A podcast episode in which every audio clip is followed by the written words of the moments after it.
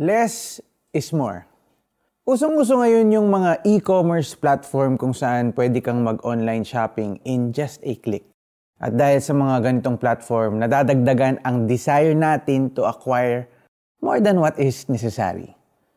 Some people can manage themselves well while others get addicted.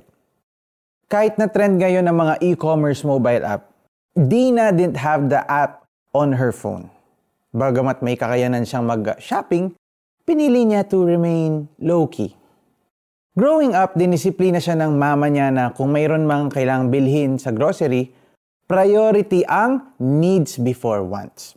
Kasama din ang paalala na huwag mainggit sa iba at kung may bagay mang magustuhan ito, dapat hintayin at pagsumikapan.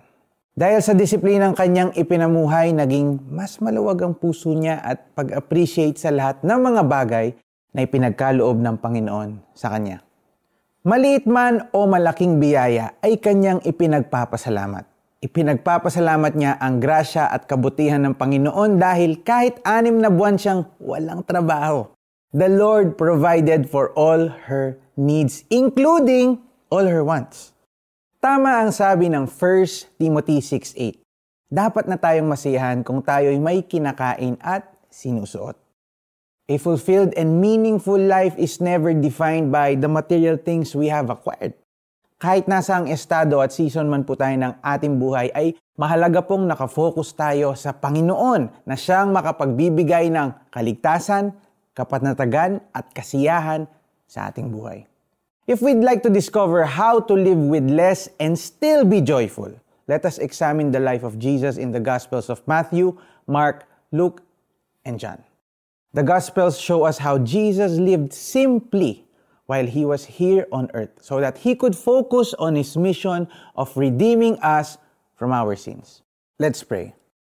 Lord, thank you for your love and grace. Give me wisdom to live within my means and to focus on you. Teach my heart to be content and at peace, to be always grateful for everything. I pray this in Jesus' name. Amen.